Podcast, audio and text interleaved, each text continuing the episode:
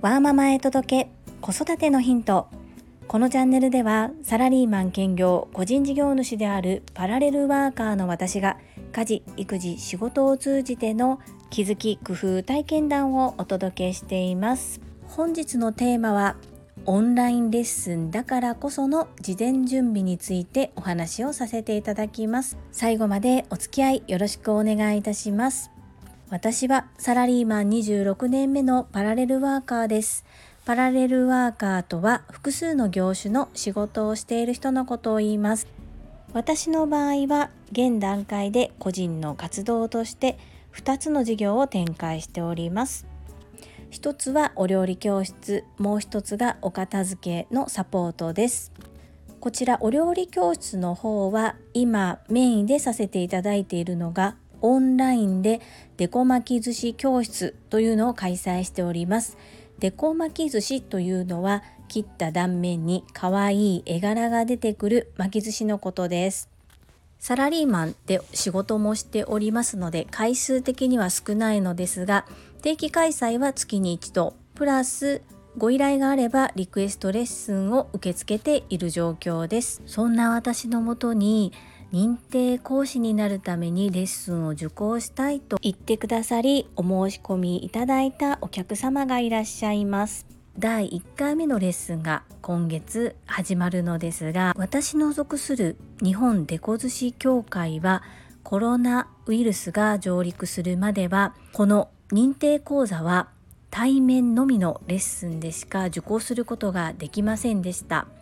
認定講座については第269回目で詳しくお話しさせていただいておりますので気になる方は概要欄にリンクを貼らせていただきますので合わせて聞いてみていただけると嬉しいです。なのでこちらでの詳しい説明は割愛させていただきます。コロナ禍で対面でレッスンができなくなり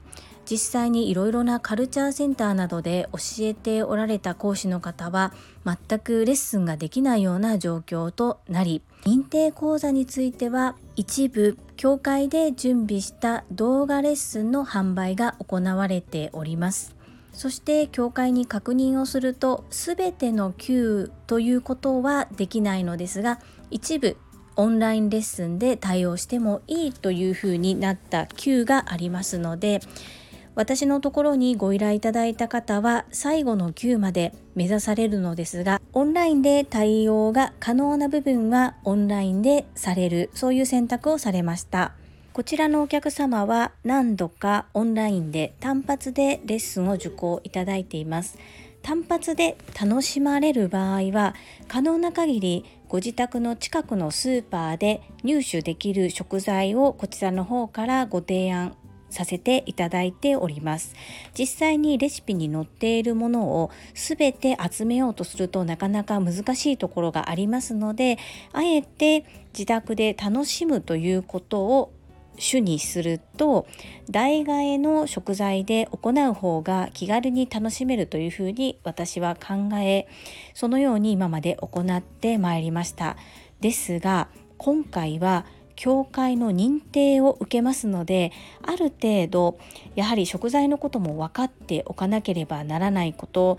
そしてあまり代替えをしすぎることは好ましくないというふうに思い今後も各級が上がるたびにも使うこと見込まれる食材の手配をお願いしました。ところがやはり言葉や写真だけでお願いすると難しい部分もあり何度か公式 LINE でやり取りをしたのですがうまく伝わらなく、まあ、これは私の言葉や説明が不足していることで相手に伝わらなかったと思っていますのでそこは反省しております。対面であれば食材費もいただいてこちらで準備した食材で巻いていただくのですが今回オンラインということでお客様にもご理解をいただき講座を受講していただく前に事前に基礎となる食材についてのお話をする時間を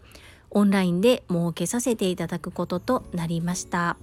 まだまだこの日本デコ寿司協会の認定講師がオンラインで認定講座を開催した事例が少なくそしてあまりこう横のつながりがないので情報共有をする場面もなく本当に私の試行錯誤なんですがしっかりと事前準備を行いオンラインでも納得のいける認定講座を開催したいというふうに思っております。便利な世の中になったなぁと思う部分対面とは違う部分を自分でもしっかり理解をしてその不足している部分をどのように補っていくのかここは工夫していくべきところだなというふうに学ばせていただきました。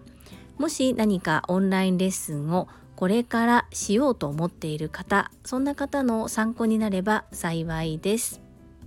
本日も最後までお付き合いくださりありがとうございました。最後に一つお知らせをさせてください。タレントの美容研究家忍者みやゆうさんの公式 YouTube チャンネルにて私の主催するお料理教室ジェリービーンズキッチンのオンラインレッスンの模様が公開されております。